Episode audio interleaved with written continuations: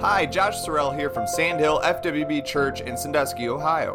The podcast that you're about to enjoy was given live before our congregation here at Sandhill, and we pray that this podcast will encourage and challenge your walk with Christ. For more sermons like this, as well as additional Christian content, visit our website at www.sandhillfwb.com or check out our social media pages on YouTube and Facebook, keyword Sandhill FWB Church. May God continue to richly bless your journey every step of the way. I wonder how many of you good Baptists saw the title and had a heart attack. Uh, thought we were going to maybe have an exercise uh, session this morning or do some weightlifting or something, but uh, uh that'll be for another day. But for today, we're going to talk about working out your salvation. so, we've been learning a lot around here lately. Uh, I hope. And is there anybody here that you learn something at church, and then it's like everything you read in the Bible now looks different? Is, it, is anybody know what I'm talking about? It's like you've been reading the Bible all this time, and then you learn something, and then after you learn it, it's like, wow, now everything's changed. Everything doesn't look like it looked before, and, and this is a I, this is something I feel that we've been trying to, to talk about for a long time and convey to the church uh, what we want to talk about today, and um, and I think this verse right here really helps us to understand it. So we preached a few weeks back about uh, you guys remember the message about God didn't give us all the details. Remember that? You know, there are just a multitude of things. Actually, most things in the Bible, God does not specifically tell us how to live it. He gives us a lot of principles and very, very few details. And we just we said in that message that did God make a mistake? Did he forget something? Is he just not paying attention? Is he leaving things out? And he, you know, eh, do we need more than the Word of God? Is it enough to live the Christian life? But why would he write a book that is supposed to be the Word of God, that is supposed to tell us how to please him and leave out all the details? Why would he do that? And we discussed that in a prior message. But I want you to think about that and then we come to this verse and it says, work out your salvation. Now, let's just let's just do a little um, in context. Let's get this verse in context. You Bible readers will know that Paul went to, and, and those of you that are reading through Acts, we're, we're going to get to this here in a little bit, but um, but Paul went to Philippi and he found Lydia. Remember that? And, and she didn't know the Lord. And there was a bunch of women there having a, having whatever women do. You know, they were all there together. And, and Jesus comes in, and, and Lydia's heart was open, and she received the Lord. And then shortly after that, they put Paul in prison, right? So now they lock him up. And then he's in the jail, and then, and the you know earthquake comes, and they walk out of the prison, and then, and then next thing you know, the jailer gets saved and the businesswoman and the jailer start to church, right? And so Paul preached to them. He was there in person. He was there physically preaching to them. There were some new converts, and we're not giving all the details, but there must have been a leader who rose up. Maybe it was a jailkeeper. We don't know. But someone rose up. They had a pastor. They had leadership. They started a church, brand new church. Paul was there. He preached to them. And now, not being there, he has written a letter to them, and he's giving them some instructions. And the neat thing about Philippians is, you know, most all Bible scholars say the book of Philippians is the book of joy. Paul loved the church of Philippi. It was his joy. It was, he, it's not like Corinthians. He's not saying, you know, you got all this terrible things in the church. You got all this sin. You got this. It, it is more of a book of, uh, of encouragement and instruction because they didn't have some of the problems they had at Corinth. But Paul now has, he has been there physically preaching to them. He has been there by letter telling them what to do. And, he, and even he says, you know, he says, you guys have always obeyed. That's a pretty big compliment. I mean, how would you like the how would you like the, the great apostle Paul to tell Sand Hill, you guys have always obeyed? But then he said this. He said, not just when I'm there in person, but when I'm not there, you're still obeying. Right? It was pretty pretty awesome. But then he says, work out your own salvation. Work out. So the definition there, uh, I think I put it in your notes, uh, but the definition there of the Greek word for work out, I thought this was interesting. It is to perform or to accomplish. To, uh, to perform or to accomplish. Remember last week we talked about application? Learning the Bible isn't why we're here, it's living it out right? And this word workout is, that is what it means. It means to perform. It means to take the word of God and apply it to our lives, live it out, accomplish what God has planned for us. So we are to li- we are to work out, perform uh, uh, what God's word says. But I want you to pay very, very close attention. It says with fear and trembling. We do not have the idea here uh, flippantly, nah, I'm saved by grace, doesn't matter. We don't have that here. You know what we have? Take the entire Word of God, take every principle out of it, apply it to your life, perform, accomplish what the Word of God says, and do it with fear and trembling. That's what the Bible says. And, and again, this, this verse has been a, a, a, an interest to me for a long time, and I've heard a lot of preachers talk about it, and, and, it, and it's kind of seems like one of those things I, no one really gets their hand around. But as I think, as I begin to understand it, uh, what it is really saying is Paul is, is complimenting a very good church who has always been obedient, and he's saying, uh, accomplish, perform, uh, carry out what the Word of God says, and do it with fear and trembling. But then he goes on to say, For it is God which worketh in you, both to will and to do his good pleasure. So, what, so on one hand, he's saying, You got to live what the Bible says.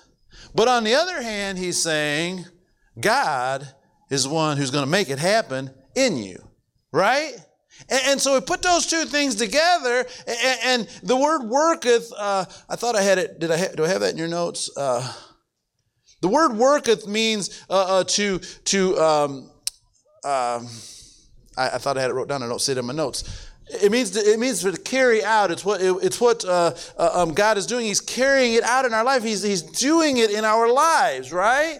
And, and so so God is we we are working it out, but God is working it in, and He's making us what He wants us to be, and, and we are uh, uh, just being moldable clay for Him to do something with. Now, if any of that makes any sense to you whatsoever, do you see why now? That God can take principles and make lumps of clay that look like Jesus? Do you guys see? Do you guys see this? It isn't a. It, everything isn't a, given to us in detail, but God is working in us, and the Holy Spirit is working through us, and we just present ourselves as moldable uh, clay, and He He uh, uh, um, works in us. so, how does this work in practicality? I don't see in this verse, especially when, when, he, when Paul adds in with fear and trembling, I don't see in this verse, read your Bible. It doesn't say I can't, so I'm going to. Does anybody see that in here? See that that's kind of sometimes that that's what you call a liberal church, by the way. But but there there's three things it says concrete. We're going to do those three. It doesn't say all the rest. So hey, we can do anything we want to. Doesn't say what we have to do this. Doesn't say what we have to do in that. There, it's not covered, so we're free to do anything we want to. That doesn't sound like fear and trembling to me. that that sounds like uh, looking for loopholes to me. But in fear and trembling, there are a lot of principles. And if the Lord would bless me, because uh, it's been so strongly in my heart, I would really like to, to preach many, many messages on principles. Because as I begin to think of all of the principles in the Word of God, you know, there are principles, think about this. There are principles in the Word of God that a man and a woman are different. That's a principle. Now, does it give you every minute detail about that? No. But it tells you a man and a woman are different in how they look, and who they are and what they do and their job and their position. That is a principle. You can learn those principles and then apply them to your life and have God work them into you, and you can live like a woman or live like a man. But we can throw it out and say, the Bible doesn't say, and we can live any way we want to. And that's not in fear and trembling. That's not the Lord working. Does that make any sense to you guys? And we could go on with, with many, many, many, um, so many principles we find in the Bible that we don't get clear, thou shalt nots, but we get principles, and those principles will guide our lives. So I've been trying to preach. I, I, I, feel like these messages are going together in my mind. They may not be with you guys, but I've been trying to preach what is church and, and, and you know all the different things we've been talking about of late, applying the Word of God. And I feel like there's confusion with what I've been saying. So I want to make this message, um, my goal is to make this message clear. Okay? so so let's just let's try to get into the outline and see see if we can make this make sense. Christ's bride is to be spotless. Amen?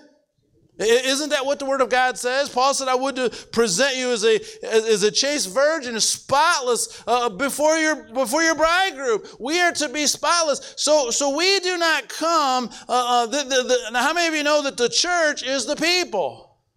Right? The, the church is a people. So we're not talking about the building here, we're talking about the people. The people are to be spotless. So the standard needs to be raised and not lowered. I really want you guys to understand that we, have been preaching a lot of things, and, I, and, again, I think it's confused by a lot of people in this church, and I think a lot of uh, wrong views on both sides on this. But the, the idea at Sand Hill, the idea of the Word of God, we want to raise the standard. I believe their standard is way too low for being a Christian. I believe you can say, I've been saved, I've been to the altar, I don't commit adultery, and I go to church every once in a while, and that'll get you to be called a Christian. I think that standard is way too low.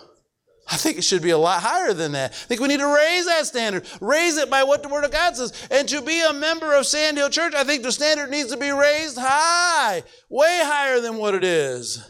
And listen, it's not enough. It's not enough that you wear a dress to church on Sunday and, and that makes you a member of Sandhill Church. Can I get an amen? That's not enough. It ought to be the standards raised high that you not only have to, to look a certain way, but you have to act a certain way and you have to be a certain way. And that God has to be working in you. And if you're not that, you can't be a member of this church. The standard needs to be raised because Christ's bride is to be spotless. Amen. And I think that he's that's what he's telling us here is we work it out and it it, it is because some people want to read this verse uh, our text verse, and some people want to say, well, that just means that me and Jesus can work it out the way we want, I can do anything I want to. That's how a lot of people like to interpret this. And then, of course, those want to twist it around and say that it, we are working for our salvation and all kinds of crazy things. But I think what he's really saying is, can I, can I say this? This is what I think he's really saying.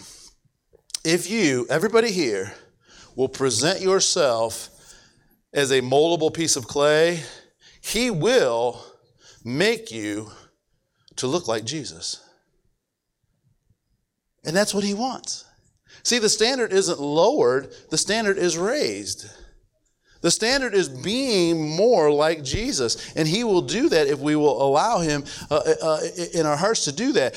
so we want to raise the standards. We, we, want to, we want the standards to be high for what we call Christians and what we call members of the Sand Hill Church, and that standard needs to be God's standard and not Gary's standard. Very, very important point. It isn't just man made rules, it is what God says. The standard needs to be high. And can anybody agree? Can anybody help me on this? Don't we want what we call Christians, don't we want that standard to be high? It doesn't just mean that you live any way you want to and do anything you want to, but you keep a couple of rules. That's not being a good Christian. And being a member of Sand Hill Church isn't just keeping three rules, it is lifting the standard high that you actually are on fire for Jesus. And that's what we want. That's what we want to do. Now, the standard needs to be raised high, and Christ is not looking for an anything goes church. Can, can I get an amen? So many churches today, and, and I think some of you think this is where Gary's going, and this is not where Gary's going. But so many churches today, this is, this is how they read their Bible. It says, Thou shalt not commit adultery. We can't commit adultery. It doesn't say, Thou shalt not drink, thou shalt not gamble, thou shalt not wear pants. It doesn't say that. So we can do anything we want to. Can I tell you that's an anything goes church? And we don't, listen, you have to get another pastor if that's what you want here. That's not what we want here. And that's not what Jesus wants here. Jesus doesn't want an anything goes church. In other words, so many people, so many churches have come to the point, if you can't show me concrete, black and white details, says I can't do it. I can do anything I want to. How do I say this nicely? If that's your mindset, you really need to come to the altar. You really need to come to the altar because you don't understand the Word of God. There are principles in here of how we are to live, and we are to live by the principles. But again, it's not man made principles, it is God's principles. So, what God's not looking for an anything goes church. Um, I, I, love Jesus. He doesn't care how I live, what I do. He doesn't care about it. I can do anything I want to. That, that's kind of the mentality of so many Christians today. And again, there are multitudes. Today, Sunday morning, in the United States of America, there are probably literally millions and millions and millions of people sitting in a church house somewhere. If the rapture comes this morning, how many of you think we're still going to be sitting there? Because everybody that goes to church and everybody says they're Christians is not going to heaven. Right? And guys, we want, I want everybody here to go. I want us to have an empty church. Amen? Come on.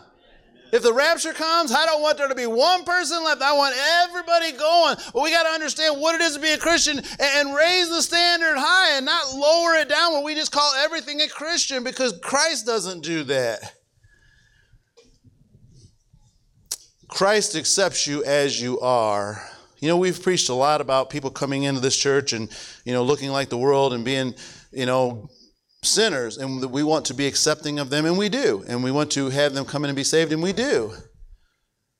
But our motto is not come as you are, stay as you are, and Jesus loves you. Our motto is we'll take you any way you are, but Jesus loves you too much to leave you like that. He'll clean you up, right? And, and so, so that, that is the understanding we have is that Christ is going to clean us up. and I, I, I don't have time to preach this out. This is kind of what Sunday school's been about for three years now. But what about all of the fleshly people who claim to love Jesus? Is, is anybody with me? is anybody with me? In other words, in church, we see it all across all the churches we know and everybody that we, all, all over, all of our lives, we have seen this, that the standard has been, you got to keep these three rules, uh, but you can be hateful, you can be mean, you can be nasty, you cannot love Jesus, you cannot want to read your Bible, you cannot give church, but you are a great Christian because you keep these three rules. That's not what Jesus said. That's not what Jesus said. And that doesn't make you a great Christian because you do those things. And so many people are living very fleshly. They're very selfish. They're very self willed. They're very hateful. They're very mean. They're very ugly. And they say they love Jesus. I am saying at Sandhill Church, why don't we go by the Bible? Can I just say this? The, the, the, I'll get my outline all out of order, but the girls have been, uh, about, been uh, talking about the fruit of the Spirit. Can I just say this? If you're a mean person, you don't love Jesus. I don't care if you wear a dress seven days a week and never cut your hair. You don't love Jesus. Right? Is that okay? So we got that backwards. You can be mean and hateful and hate people, but if you wear a dress, you're a good Christian. No. You love Jesus because you live the fruit of the Spirit right? And we get these things mixed up and we get them back where they're supposed to be. And now I said you don't love Jesus. I didn't say you weren't saved. That's between you and God. I'm just saying you don't really love Jesus when you are mean to other people. When you're mad all the time and hateful and hold grudges and won't speak to other people and, and talk about people and all those things, you don't love Jesus. Why don't we let the Word of God straighten us out and live right? And so, so that, that's what we're trying to get. So, so we're trying to get to uh, Christ wants a, a spotless bride. We want to raise the standard high. We, we want, uh, uh, uh um, uh, Christ is looking for, uh, he's not looking for an anything goes church, and he wants a sold out, all in, surrendered saints. That's what he's looking for. If you understand anything I'm saying this morning, that word gets thrown around here a lot. I know Josh has been teaching that in Sunday school for 12 years back in the back. But that word surrender, it's easy to say with your lips. You guys understand what that means? No resistance. No resistance. God, you speak, and I will do it. I'm all in. You know what that means? There's nothing you can ask that I won't do. You guys getting this? When I hear the word of God preached, I'm not bucking up and resisting and in my flesh, and this is how we've always done it. When the word of God says it, I will change that Sunday. That's surrendered. That's all in. Right? That's what he's looking for. And, and so when we get to that place, we, we, will, we will be what Christ needs us to be. So we're going to look at what this looks like. Now, I intentionally use some graphic detail here and, and, and not necessarily trying to be funny, but, but trying to be very, very graphic. But point number two so we said Christ is looking for a, a spotless bride.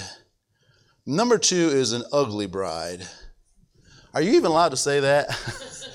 Are you even allowed to say that? You know, all of you women, you want, you know, you want your the day you get, you know, your wedding day to be, you know, you're beautiful and you look, you know, everything is just perfect, and, and you know, that that's really important to the brides, and and we make a really big deal about that, and not that there's anything wrong with any of that. But I want to look at some ugly brides. I made my first point putting makeup on. Now, I'm trying to be graphic here on purpose. I'm trying to, to give you something that will get your attention. I'm not opposed to makeup. I actually think makeup's a good thing, okay? I think it sometimes can help, right?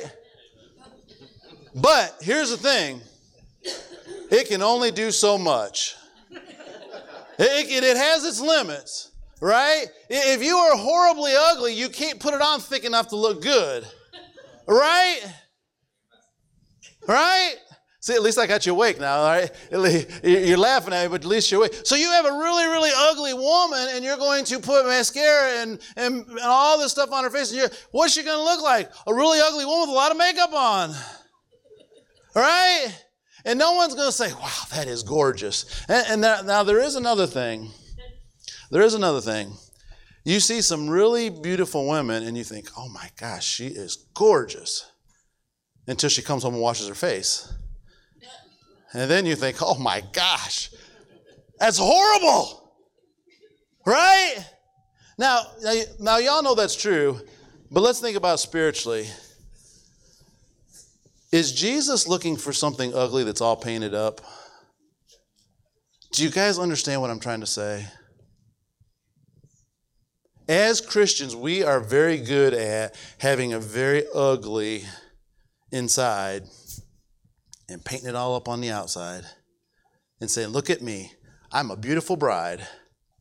And Jesus saying, No, you disgust me and you make me sick. And I know that's very graphic, but I want it to be. I want it to be graphic. I want you to understand Christ is not impressed with your outward Phariseeism. Christ is impressed by your genuine heart. Do you guys get this? Are you guys understanding this? And an ugly bride is not what Christ is looking for. And, and, and how many of you have seen this? Uh, uh, we, we have the, the women that are just so ugly that makeup's never going to help them. We have the women that maybe look good until they take their makeup off. But how many of you know this? We have some women that are actually pretty and they put on makeup and they look gorgeous until you talk to them for a few minutes.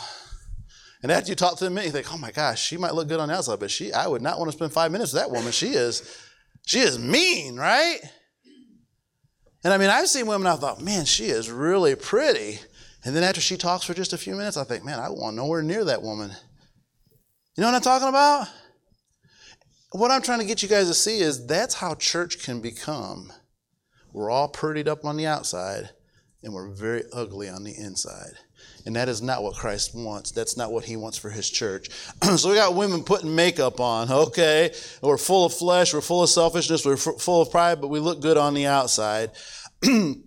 So that's one way we can be dirty, uh, uh, be an ugly bride, is by is by putting on makeup, and that is just trying to get the idea of the spiritual, uh, covering it up, making the outside look good, and, and and make the look how explicit Jesus was. Ye whited sepulchres, Outwardly, you're all cleaned up, but inwardly, you have dead man's bones. Do you guys get that? He's saying you might look like a Christian on the outside, but I can see on the inside, it's ugly. It's dead man's bones. And so, so, so Christ is not looking for something that's just polished up on the outside. But can I say this also? He's not looking for someone that comes uh, to a bride who comes with dirty clothes on. Now, now, some of you sisters, can you just imagine this? It is your wedding day. You've got your wedding gown on, and it's your big day. And you fall in a mud puddle on the way to the wedding. And I mean, you've got mud from head to toe. It's all over your face, it's all over your hair, it's all over your dress. It, it, you're just filthy. See, that that that gets our attention but i want you to understand that's how some people come to christ. So i'm trying to show you we have that class of people that class of christians who want it all cleaned up on the outside but they're not doing anything to, to fix what the real problem is. And we have those other group of people who say i'm not worried about being a pharisee. I just love jesus. I'm not going to change anything in my life. I'm going to stay just like i am. I'm changing nothing. I'm just going to come as i am. Well you're coming dirty to christ because you're not willing to change. So you're not being a, a pharisee. You're just being a, a, a dirty christian is, am I making sense to anybody here? Is anybody following me? Thank you, Rachel. Rachel's with me, all right? It's going to be all right now. so we don't want to just leave ourselves dirty. We don't want to come and say, well, he does, he's not worried about how I dress. He's not worried about this. He's not worried about that. I just do anything I want to. So if he doesn't want us cleaning up the outside and being dirty on inside, and he doesn't want us to just do nothing with the outside, what does he really want? Let's look at point number three. We are not the Holy Spirit. Can I get an amen? amen? Raise your hand if you are the Holy Spirit. Raise your hand if you'd like to have his job. Right? We are not the Holy Spirit. The Holy Spirit has been giving a very uh, um, specific job. And, and, and we, we want to use it for a whole lot of things, but you know really what the Bible says, what the Holy Spirit was given for? To straighten me and you out.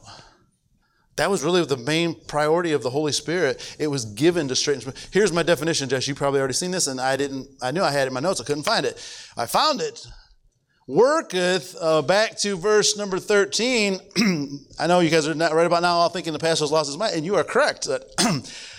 Uh, verse number 13 it says god, god which worketh in you that word worketh in the greek is, uh, is the word uh, energo there in the, in the greek and it means to to be operative, uh, to be at work, and to put forth power. That's what Christ is doing in us. That's what the Holy Spirit is doing in us. So we're we're working. We're we're trying to accomplish and perform what God's showing us. But the Holy Spirit is is working in us uh, to to to do a work and give us the power to be able to be what we're supposed to be. And so I want us to understand how this works.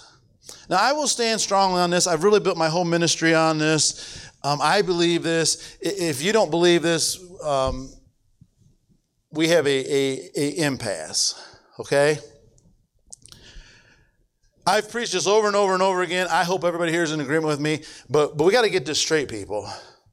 If you are here this morning and you are truly saved, the preached word of God will change your life. And if the preached word of God does not change your life, I have to wonder if you've really been saved. Is anybody with me on this? The girls, uh, again, had the podcast, um, and I just love what they said. They, they were making a point about faith, and they said, um, We don't trust one another. We don't have faith in each other. So, so, so I can look at Josh and say, I don't have any faith in Josh. I, have known him long enough. He's going to fail. He's going to mess up. He's, he's, he's not going to be what he's supposed to be. But I do have faith in the one he serves. And though I can't fix Josh, I know the one who can. And if Josh knows him, he will fix Josh. It's not my job to fix Josh, it's his job to fix Josh. Is anybody following me this morning? And think of how that trans, trans changes everything in the church. If, if, if Sister George is not what she's supposed to be, if, if I go to her and scold her and yell at her and, and tell her how bad she is and get all over everything else, that's not going to fix it. If she's saved, the Word of God is going to change her and the Holy Spirit will make her different. If she does not change, it shows me she's not a Christian. I think it's that simple, people. If you come to this church and you're not changing, leaves a whole lot of doubt to whether you have salvation. Is that too blunt? And if you are changing, the Holy Spirit's a lot better at it than I am. Okay? So if we understand that, the Holy Spirit's what fixes us, it's what changes us, it's what makes us different. And I can just say this, you know, everybody knows I'm hard headed. And, and, and I am, and I'm not the only person here who's hard headed, but I am hard headed. But the truth is, if, if probably just about anybody here was to come and argue with me and tell me how I need to change, you know what I'd probably do? I'd buck up and say, No, I'm, I don't need to change, right? But how many of you know when God comes to my office and tells me that I'm wrong, things change? Is anybody following me here? It takes the Holy Spirit to change us. And if you just grasp that concept, it really kind of makes everything else uh, make sense. So, our duty here at the church is to hold high the Word of God, the whole counsel of God. So, my job as a pastor, the other brothers here at the church, the other preachers here church, our job as preachers is to preach the whole counsel of God. Not our favorite pet peeves, not everything, but to preach all of the Word of God. Preach it accurately, preach it uh, correctly, in context, preach it the way God would have preached. Preach the Word of God, and if you are saved, you will change. And if you don't change, you're not saved or you are backslidden. It's really that simple, people. And so, do you, does anybody follow? Is anybody following me here? It, it, I, I can say, Georgia, I appreciate this morning. You didn't change. Straight up, woman. I can say that. That's not that's not how we're supposed to. But you know, that's how a lot of people think that's how church ought to be run. They think church ought to be run by I preach it, so now I'm going to go twist your arm until you do it. No, how about I preach it? Let the Holy Spirit fix you, and if the Holy Spirit doesn't fix you, that just shows us that you're not saved. Am I making sense to anybody? I think this. I think this is is very uh, um, really changes everything how we look at the church. So. I don't know how good of a job I did. I, I may not have. Uh, I'm not done yet. Don't put. Don't pack up on me.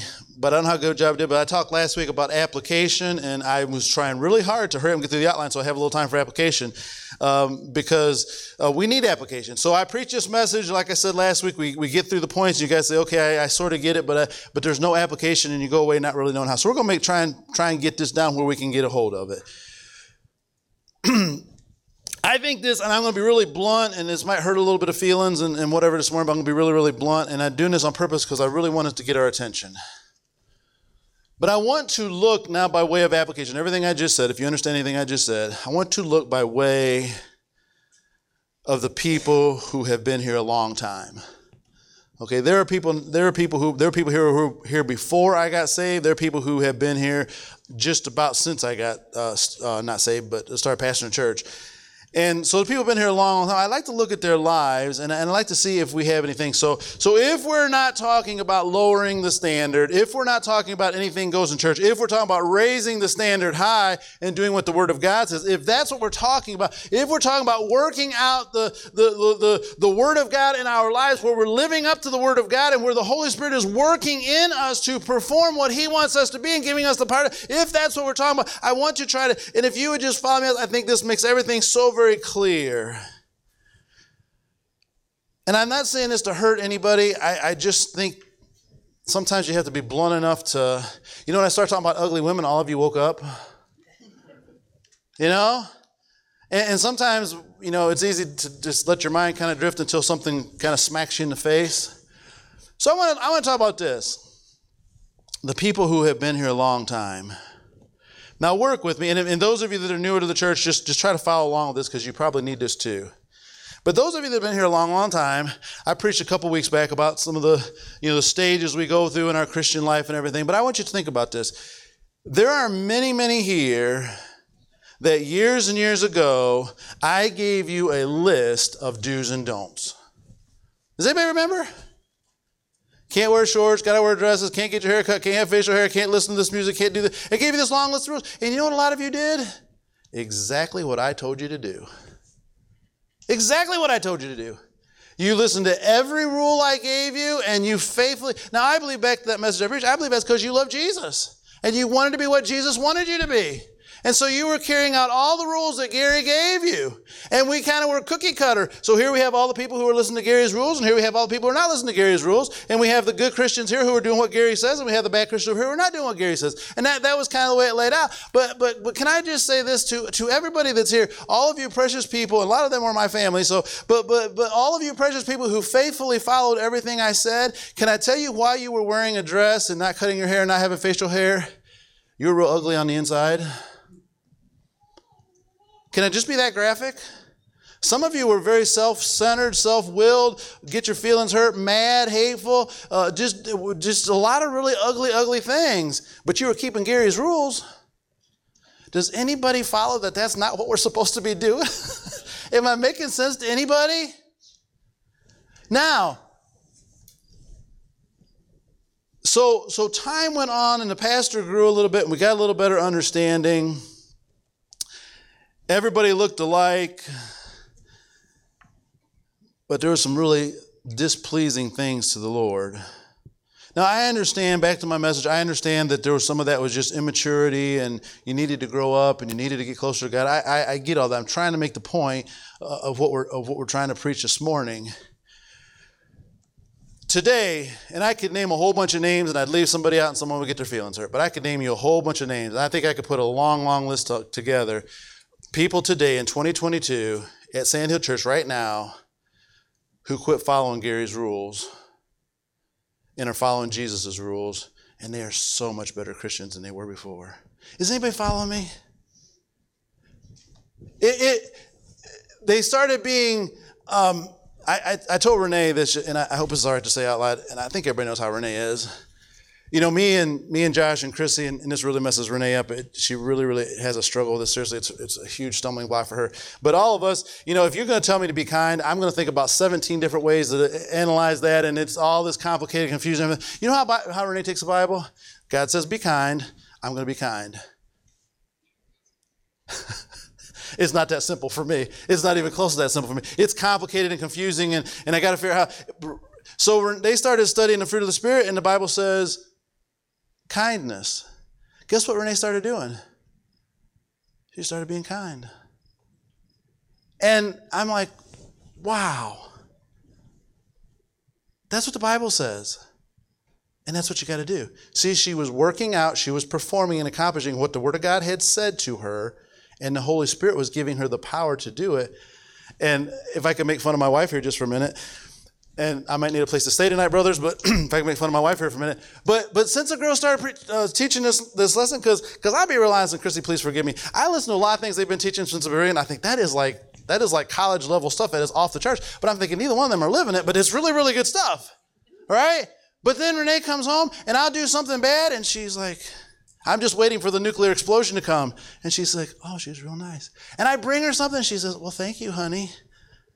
And, and she does something. She said, Oh, honey, I am so sorry. Who is this woman I'm living with? And who'd you do with my wife? Does anybody get what I'm talking about here? Now, would Jesus rather have someone who's obeying his word and applying it to their lives, or someone who looks real good on the outside, who's real ugly on the inside? Is anybody following me this morning? And that's what I'm saying. God can clean us up and make us what we're supposed to be if we'll just surrender to Him. And I think we have a lot of evidence that. So there are a lot of people in this church who the Holy Spirit has started working in their lives. And again, I can name many, many names. You're not like you were five years ago. You're not like you were 10 years ago. You are a very different person. And it is because the Holy Spirit is working in you and, and not uh, just doing what Gary says. So I want to ask this question. At Sandhill Church, I want to ask this question. You can answer it out loud if you want to, uh, but I want you to really think about this. And I think we have, I think we have corrected some of this at the Sandhill Church. But who do we esteem at the Sandhill Church? I'm not talking about Jesus. That's not the answer we're looking for. I'm talking how do we, how do we judge who's a good Christian and who's not? You know, um, I made a comment here uh, uh, several messages ago that you know I think Jamie is one of the best Christians in the church um, just, just watching how, how her life is. So, how do we judge that? At the Sandhill Church, do we say if you dress this way and do this here and do this here and do this here and do this here, and you know you don't you don't play cards, you don't go to the movies, you don't cut your hair, you you, you wear a dress seven days. Do, do we at the Sandhill Church say now that person is a good Christian? Is that how Sandhill Church thinks? I don't think we think that way at all. How many of you know we've seen a whole lot of those and they're not good Christians? Are you following me? So, how do we judge what is a good Christian? Do we find that person in the church who says, I love Jesus and I'm not changing anything in my life and he didn't tell me I had to, so I'm not going to, and I'm just going to live any way I want to, but hey, I love Jesus. Do we count that person as a good Christian? No, we do not. Do you know who we count as a good Christian? It's a people that God is changing them on the inside. I look at Rachel and, and Jamie and and, and, and just a whole bunch, I could name a whole, whole, whole bunch of names, but I look at a whole bunch of them, and God is making them different than they were before. It's not Gary, it's not rules, it's not Sandhill, it is the Holy Spirit making them different. And can I tell you, as a pastor, as a as a fleshly, naive young preacher who loved Jesus, it made me feel really good that so many of you would just do anything I said. That made me feel really good. I can say anything and you guys will do, uh, do what I say. That made me feel really good. But you know what makes me feel really, really good? When Rachel and Jamie and a whole bunch of the rest of you are growing close to the Savior and it has nothing to do with me. Do you guys get this? Do you guys understand? Am I making sense to you guys? And there are a whole lot of people at Sandhill who are drastically changing in their lives. They're being different because the Holy Spirit is molding and shaping them. And I am saying that is working out your own salvation, and that is the Holy Spirit working in you to give you the power to be able to carry it out. That is what God wants us to do and it is, it is to me it is so very evident those in this church so the, if i am sitting down and i'm making a list of the very best christians we have those that we look up to the most i'm going to start with the people who have changed the most who the holy spirit is working in them the most. And if the holy spirit's not working in you i got to understand you're probably not saved. If the holy spirit's working very slow in you that tells me there's some rebellion there and you're resisting but if you're just changing when the Spirit changes you, then now you are a good Christian in Sandhill Church. Is anybody following me? I think that makes perfect sense.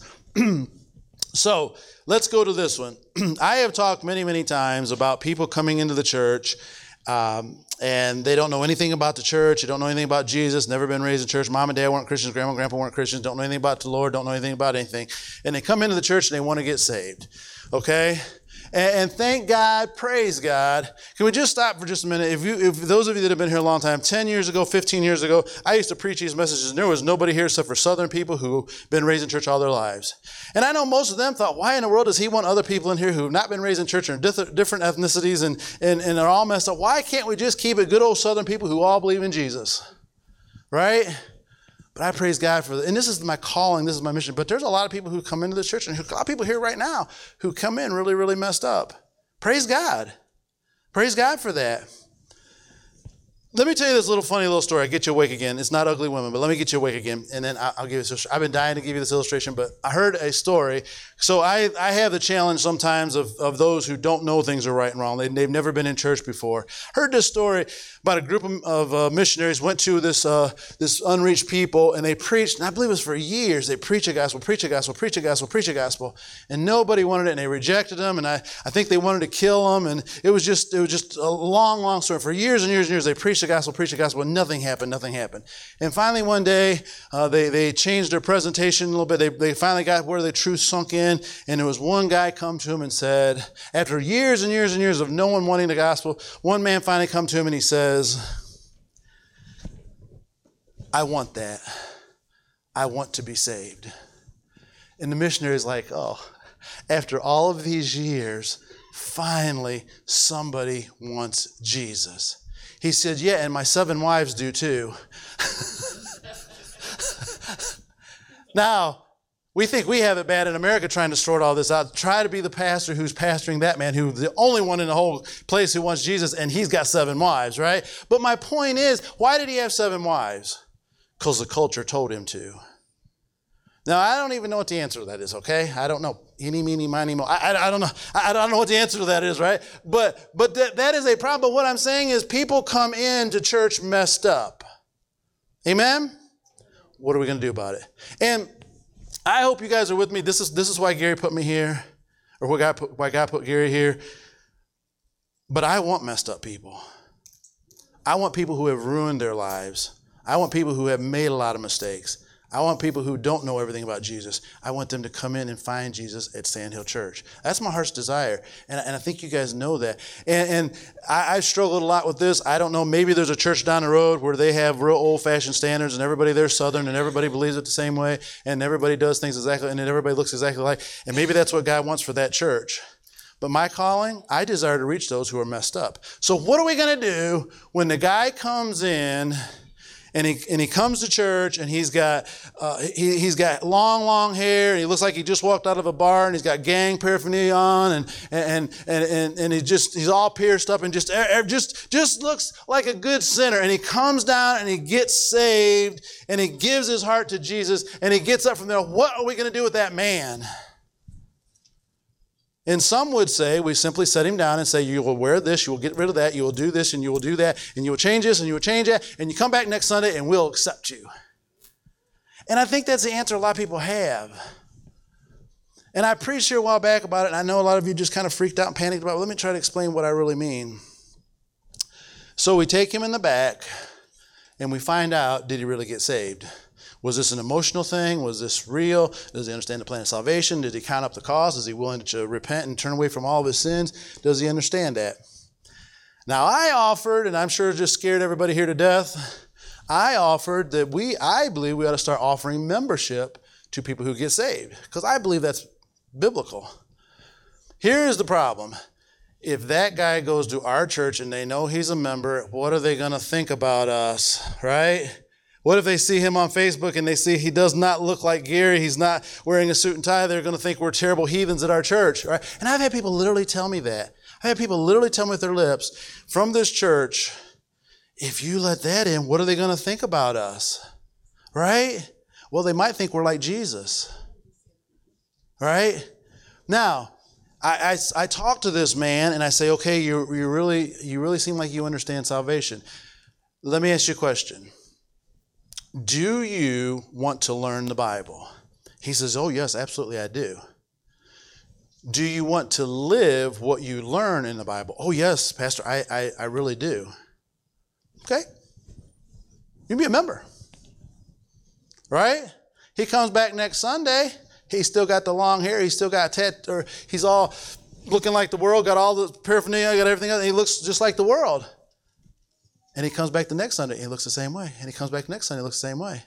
And on and on and on it goes. Here's what I say if that man got saved, God will clean him up.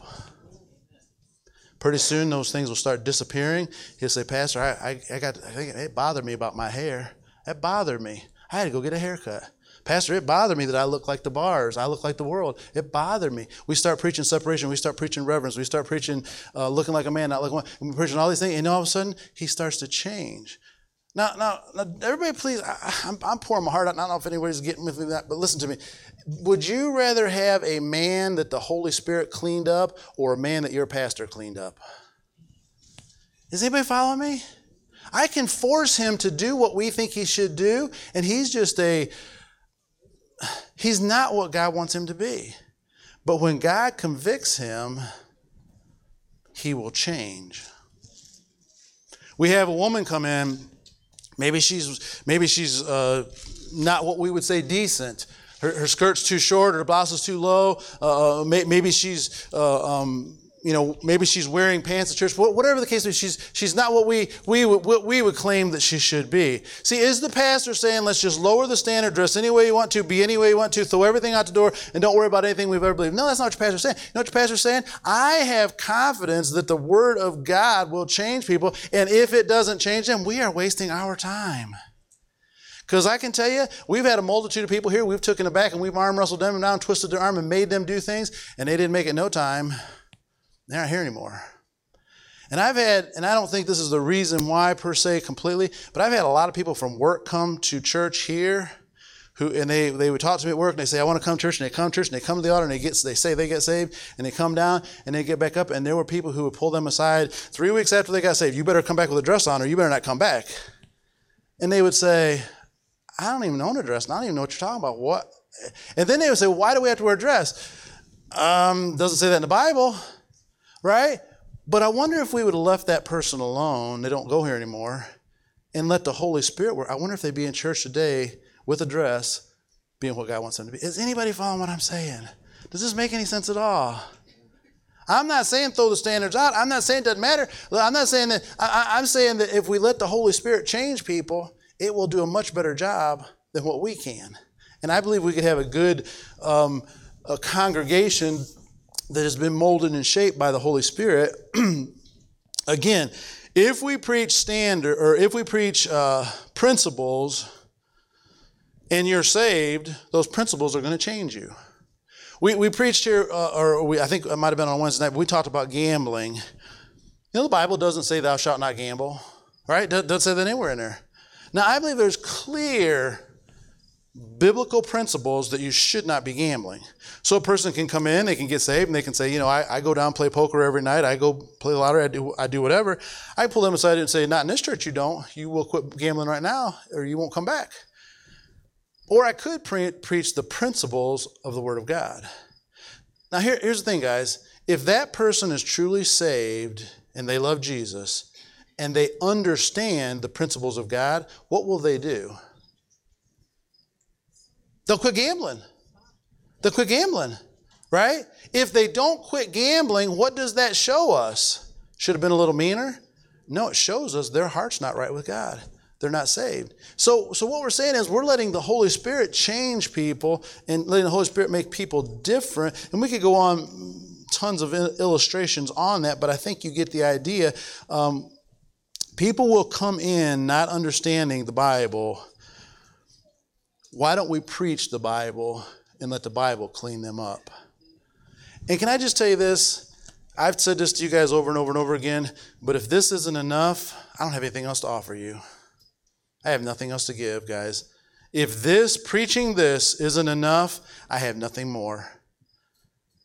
But I am, I am responsible to God to take all of the counsel and preach it. Listen, I can't back up because of who's here. I can't I can't soft pedal it to try to keep from offending someone. I've got to preach the whole counsel of God.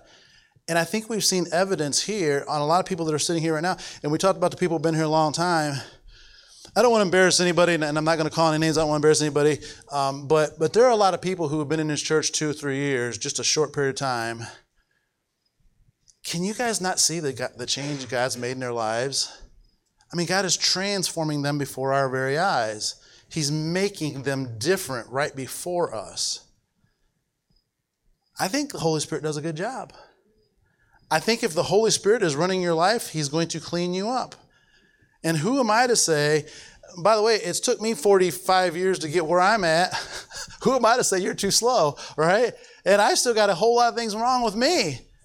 So if we preach principles and let the Holy Spirit change people, what I think will happen is instead of uh, uh, rubber stamping everybody look exactly the same, let, let, let, me, let me make it real clear because I'm not sure. I, I, I, don't like to keep.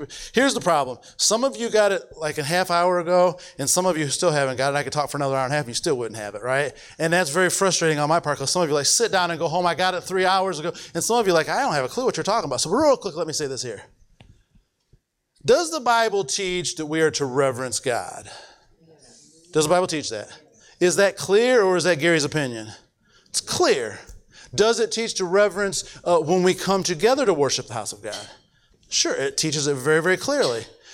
That is a that is a principle I could preach with authority and with power and standing on the the word of God that we are to reverence the Lord and coming into his presence we are to reverence we are to take it serious we're to to take it very very strong. Now, a man or a woman comes in does reverencing the house of the Lord mean that you will eventually be wearing a suit and tie and look just like me? Not necessarily. But you know what it does mean? You're not going to come in here with shorts and, t- and a tank top and flip flops, drinking a coffee and eating a donut, right? Does anybody follow this? It doesn't mean we're all going to end up the same way. If you're a woman, you may not end up looking like Renee with a, with a skirt down to the floor and, you know, looking like Renee, but you're not going to keep coming in here with shorts and, and a tank top and flip flops and, and does anybody understand this? The, the principles will change you. If they don't change you, then you show you don't care. And if you tell me taking a covenant that I want to learn the Bible and, and live the Bible, but yet nothing changes, I'm going to have to say you're not a member of the church because you broke the covenant. We pray that this message has stirred your soul as you continue on for Christ. If you've been blessed by this sermon, we encourage you to share this podcast with others that we may together embolden each other for the kingdom cause. To listen to Sandhill Sermons live, you can join us Sundays at 11 o'clock on Facebook and YouTube. You can also find additional content such as our Steadfast Studies podcast or the NOYC Godcast for Youth, provided by Sandhill for spiritual growth of all ages. These can be found at sandhillfwb.com or on all major podcast platforms. May God continue to richly bless your journey every step of the way.